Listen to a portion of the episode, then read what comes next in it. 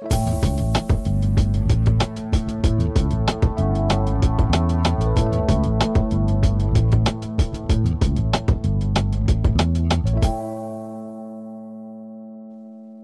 and welcome to the latest episode of the Changemakers LA podcast, presented by LISC LA. The Changemakers LA podcast is a tribute to the people and the policies that make LA neighborhoods good places to live, work, and play. This is Shona Sen, Program Officer at the Local Initiative Support Corporation Los Angeles office. Today's episode will cover imp- the importance of building capacity for workforce and bu- business development organizations to improve service delivery and economic mobility for their communities. Joining us today, we have three awesome guests. Uh, we have Jeffrey Wallace. Jeffrey T.D. Wallace, a native of Richmond, California, is a next generation social entrepreneur uniquely equipped to fulfill the dual roles of visionary and architect to find a sustainable solution to almost any social issue. He is president and CEO of Leaders Up, a nonprofit that bridges the gap between the untapped potential of young people and the business challenge of finding and keeping the best talent. With Wallace, Leaders Up has established best practices by facilitating employer led solutions that are demand driven and human centered to tackle high youth unemployment in Chicago, Los Angeles, and the San Francisco Bay Area. He gets in front of the issues that fuel educational and economic inequities and unites people around shared goals to achieve disruptive and transformative change. Thanks for joining us, Jeffrey. Also here with us is Zahira Mann. As Slate Z's president and CEO, Zahira Mann leads the backbone team and guides partnership activities of the South LA Promise Zone through visionary and adaptive leadership. Zahira is an accomplished nonprofit professional who has led several successful initiatives to advance greater opportunities for Los Angeles residents. Prior to joining Slate Z, Zahira split her time between philanthropy and law. Most recently, Zahira was a senior program officer at the Ralph M. Parsons Foundation, where she oversaw a diverse portfolio of grants that supported vulnerable children and families and led a strategic initiative focused on child welfare and well being. Before entering philanthropy, Zahira worked as a public interest attorney, representing and advising for profit and nonprofit entities, coalitions, and government agencies on large scale systemic issues that impacted families, youth, and businesses. Thank you for being here, Zahira. Finally, we have DeAndrea Lodier Ross. DeAndrea Lodier Ross joined the Los Angeles Black Workers Center, LABWC, in 2016 as the project coordinator. They co created and launched the Filing the Apprenticeship Readiness Bootcamp in 2018, a multi week apprenticeship readiness training that prepares Black workers to join unionized construction trades. DeAndrea is now the Director of Leadership Development with the LABWC. They lead the Healing Justice Programming and the Ready to Work program, a social justice career readiness program that connects Black workers to high road careers and builds Black community and labor leadership within the construction and public sector. DeAndrea addresses anti Black and anti worker issues by teaching Black workers popular education methods to navigate highly discriminatory hiring practices and workplace standards. They organize from a collective community care lens and utilize liberatory pedagogy to create programming that centers the whole worker. Thank you all so much for being here uh, for, on what I'm sure is a very hectic time for you all. I appreciate you sharing your time and insights with us today. Uh, so I'll just go over quickly what, uh, what we'll be covering today, and then we'll jump into questions. So workforce development is in a transformative time. The COVID-19 pandemic is a once in a lifetime health and economic disaster that has permanently changed how people learn, work, live, and access resources. Many of our societal functions require the mechanics of industries and the power of the people to operate. In communities like South LA, COVID 19 has disproportionately impacted job opportunities and how Angelini, Angelinos experience work. Many industries as we know them are forever changed.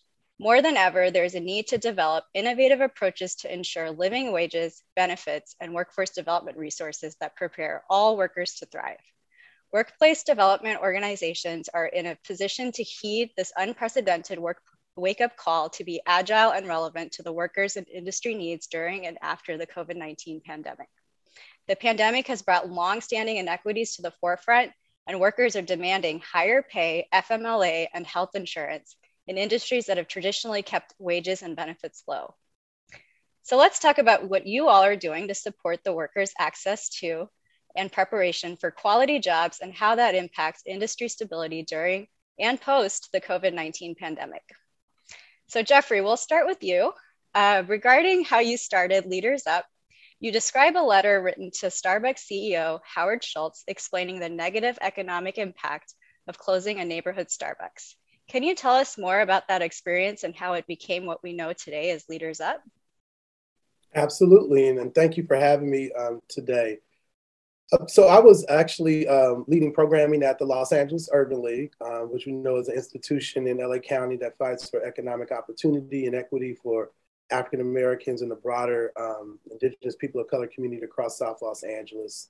Um, the CEO and I would walk down to Starbucks every day on Crenshaw and Vernon, and one day the Starbucks was just closed.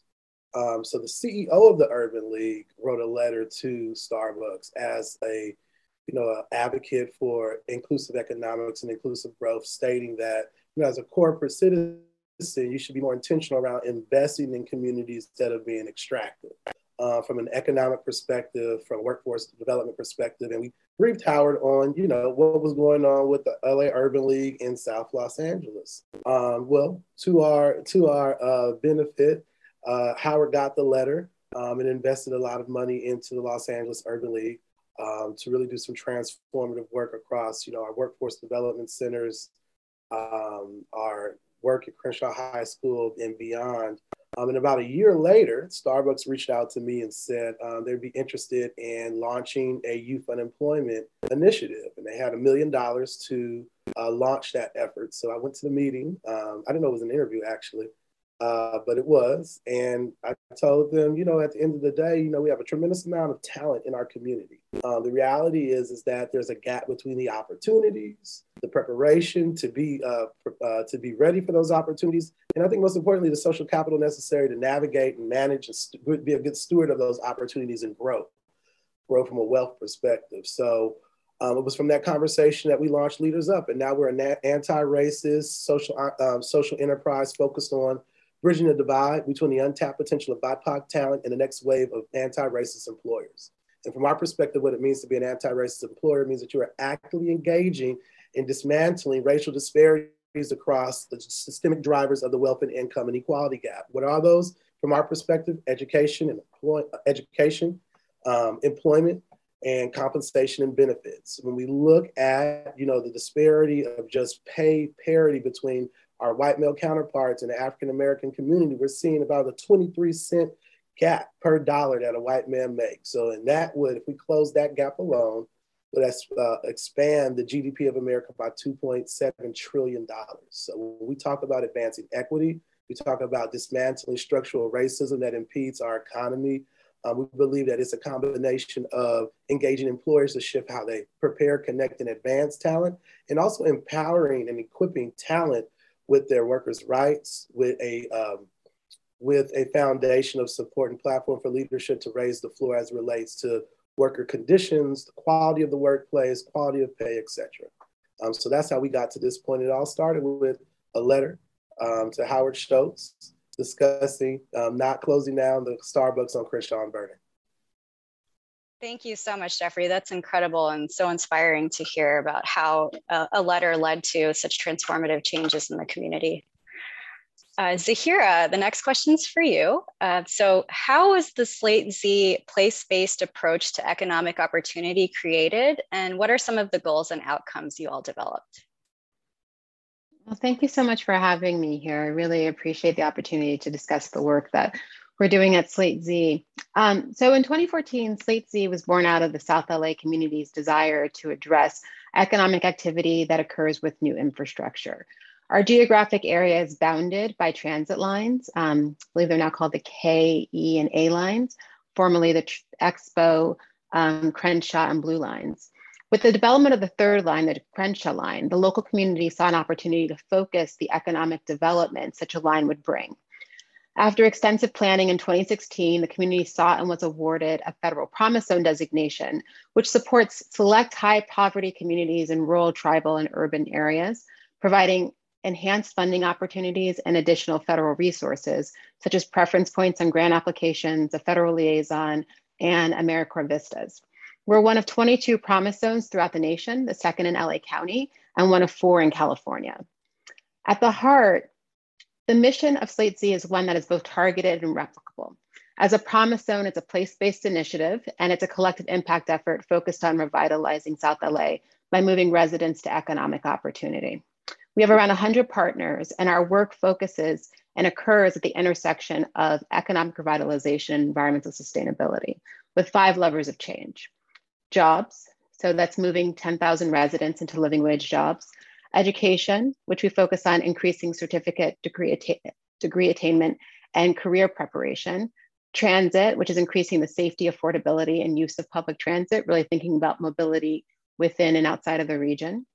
Public safety, which is reducing violent crime through youth development, wellness, reentry services, justice reform, and alternatives to incarceration. And with that group in particular, we have a focus, especially this year, on engaging residents and engaging youth by creating councils and committees that are focused on those particular groups. Um, and then small businesses and entrepreneurship, which is investing in businesses, entrepreneurs, and community oriented infrastructure. But that's just a summary of what we're doing right now. And thank you again for the opportunity to share. Thank you so much for uh, sharing, Zahira. I know Slate Z is, is one of LISC's longtime partners, and we're so excited to hear about all of the work that you all continue to do uh, in, in the community. Uh, Dan- Andrea, so in 2015, uh, the Black Workers Center successfully ensured the most significant minimum wage increase and anti wage theft policy in the nation, impacting more than 800,000 low wage workers in Los Angeles. This is a two part question. Uh, why is policy engagement important for workforce development organizations? And what approach does the Black Workers Center use to influence workforce development policy? Yes, thank you for having me. And so to start, the Black Worker Center develops organized power and grassroots leadership amongst Black workers to reverse the, the disproportionate levels of unemployment and underemployment in the Los Angeles Black community. And so we have numbers that are saying that 50% of Black workers in LA are unemployed or underemployed. On top of this, last year, or in 2020 rather, 83% of Black workers filed for unemployment. We happen to also be 40% of the homeless population, 7% of the total population in California. And so to change this experience, this circumstance for Black Los Angelinos, we must start with changing workforce development organizations and systems meant to support Black workers. Um, and to do that, we focus on engaging policy that, that specifically affects Black workers. So many issues that affect us and our family um, are because of systematic issues that prevent us from having access to high road long term careers. Therefore, policy engagement is how we address those long-standing discriminatory workforce systems um, and practices that profit off of Black folks but doesn't benefit them. For example, many issues Black workers are facing are institutionalized. So these are, you know, long-standing hiring practices. For example, you know, just sitting in your resume, Black workers face so many barriers just to getting their resume viewed at the same capacity or in the same way as, you know, other folks who are navigating a workforce, you know, journey.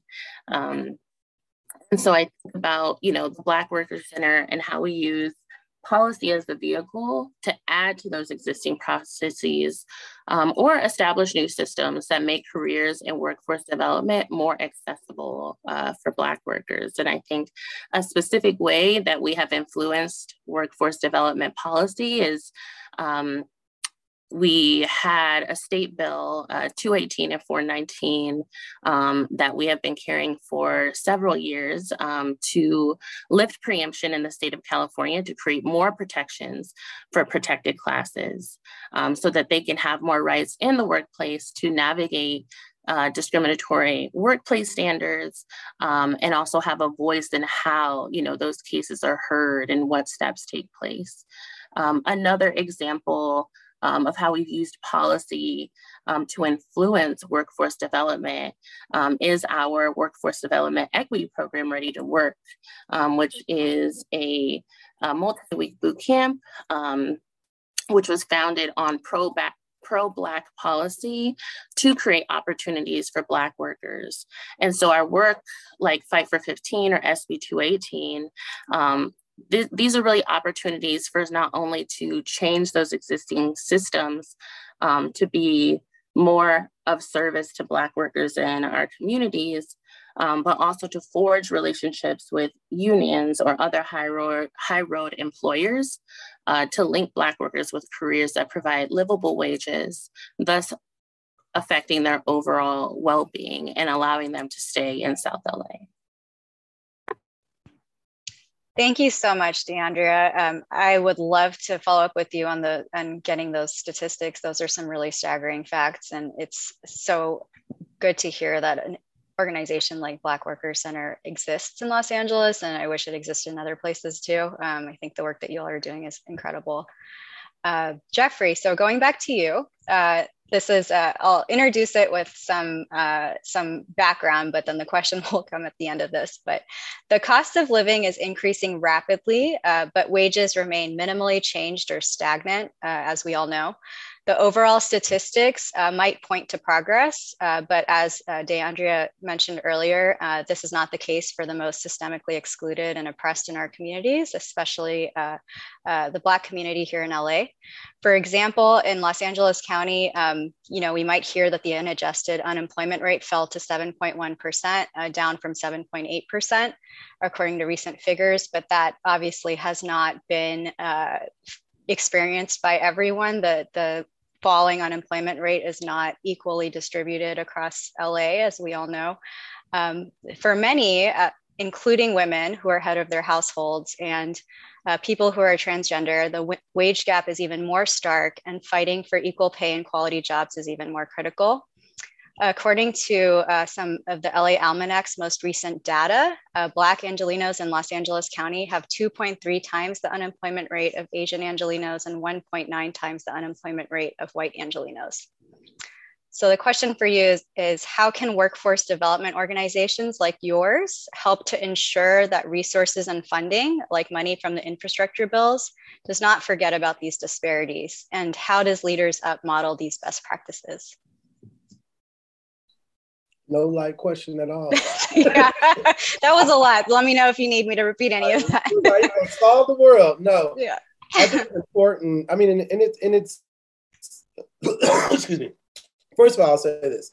I don't think leaders up alone can solve this issue. And you've um, LISC's done a great job of, you know, demonstrated to, demonstrating here today the ecosystem that is necessary um, in order for us to really both at the grassroots level and at the systemic level, ensure that you know infrastructure dollars and dollars that are being um, invested in community for recovery are really hitting is really hitting the ground in a way that is transformative. When we look at whether that's the Great Depression, 9/11, Great Recession, you know, all of those pieces of moments in our um, history in America activated levels of recovery. And we see time and time again that the level of recovery um, and the intensity of the in- interventions through funding did not impact African Americans or historically marginalized communities. So we have an opportunity now.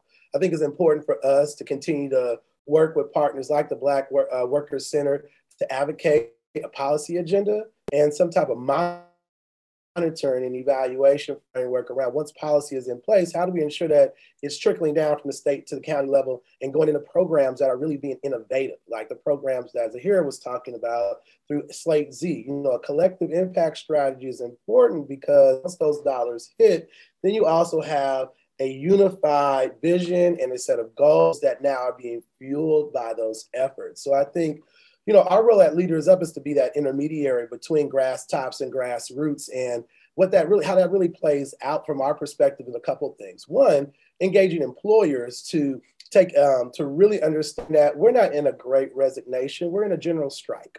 And what that means is that we need to ensure that we raise the floor as it relates to quality wages, as it relates to visibility of career pathways, utilization of benefits like tuition benefits and wealth creation benefits that really move folks out of just being from uh, able to survive to thriving.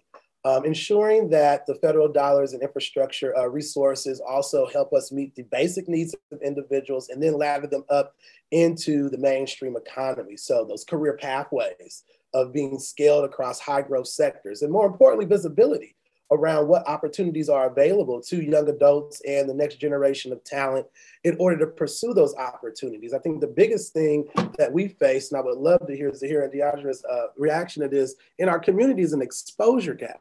We're not exposed to the uh, the jobs and career pathways in green tech and infrastructure, and that's the new wave. You won't be able to sell a car that uh, with gasoline that runs on gasoline over the next decade.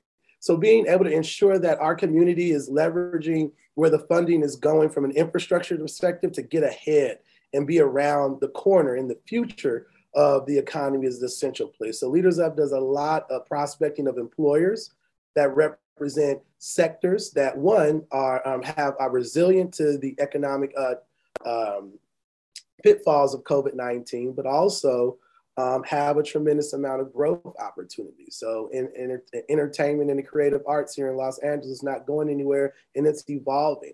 Financial services are evolving. FinTech, we're moving into a digital economy. Um, green tech and climate justice jobs, ensuring that we're, our communities are being staffed and maintained by, um, and the infrastructure that's being laid is being staffed and maintained by the individuals within those communities. Um, so I think it's important that we continue to recruit employers that have a high propensity around career pathways um, and making those equitable, who want to connect their talent acquisition engines into communities locally, um, and who also want to create a place where young people in uh, our community can land and grow. Um, and not just have a, a family sustaining $20 an hour job, which is a great start. Um, but let's be clear $800 a week, $3,200 a month pre tax is not a lot of money to live on. So, how do we continue to push employers and the systems to propel folks up a pathway? Because I think that's essential as we think about mobility from an academic, um, economic, um, and a, a justice perspective. Thanks so much, Jeffrey. Uh, going back to you, and DeAndrea, uh, what are the most significant barriers in getting BIPOC communities prepared for careers in construction, and how does the BWC mitigate those barriers? Yeah, I think, you know, one of the biggest barriers folks are navigating when soliciting work in the construction industry is um, simply the lack of navigation support as they are moving through the hiring, solicitation, and onboarding processes. Um, as mentioned earlier, because our workforce system is situated on highly discriminatory and racist um, history and practices, it can be almost impossible for our members to simply approach a work site to solicit work. It could be almost impossible for workers, once they are unionized, once they start in their trade, for them to last more than a month because of the the nefarious ways that discrimination shows up on the job in the onboarding process, in conversations with peers, in conversations with HR.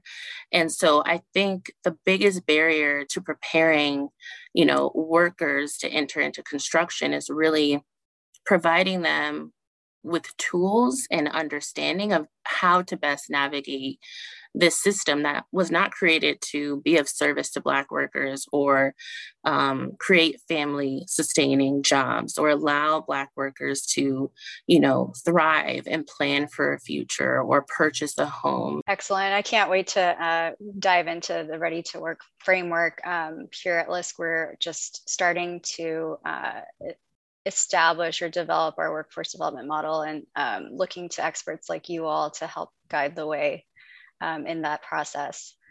Uh, Zahira, the next question is for you. Um, so at Slate Z, you all coordinate an inside outside approach where you engage impacted community leaders as collaborators with government agencies, corporations, and organizations.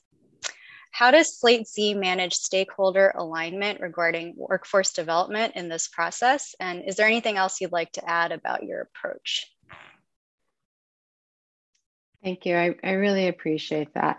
Um, and, you know, what I'll add first um, is what was just kind of discussed by um, my two colleagues here on really how to build effective systems.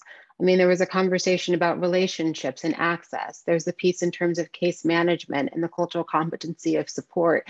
And our approach in terms of the various partners that we bring together is because you need all sorts of pieces to come together in order to have effective programs.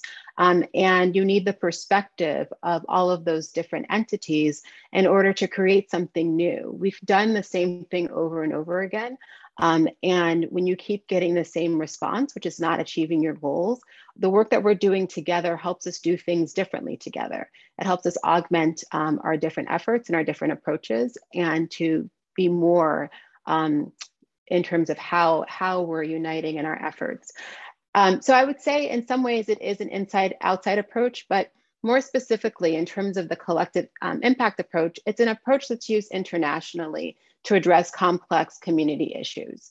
Thank you so much, uh, DeAndrea, Zahira, and Jeffrey for joining me in this dynamic conversation. Uh, your insights are essential in understanding how to build capacity for workforce and business development organizations and to improve service delivery to and upward mobility for their communities. Um, I think this was a, such an interesting conversation too, just around dismantling structural racism, dismantling those systemic barriers uh, that many times workforce development models or approaches don't incorporate and don't, you know, directly uh, integrate into their plans. Each of you play a vital role in achieving uh, economic equity outcomes in this space during and post COVID-19. I look forward to seeing all of you continue to dismantle structural barriers and uh, increase economic mobility through your groundbreaking work. Thank you so much. I hope you all have a great rest of the day. This episode of Changemakers LA was made possible by our partner JP Morgan Chase. If you would like to learn more about how we support place-based initiatives for housing and economic development at LISC LA, please visit us online at lisc.org slash Los Angeles and follow us on Twitter at LISC underscore LA. You can find the rest of the series on iTunes, Spotify, and Google Podcasts. Subscribe to hear more conversations about the people and places that shape Los Angeles. This podcast was produced in collaboration with Growing Greatness Now, a consulting firm committed to social and environmental justice.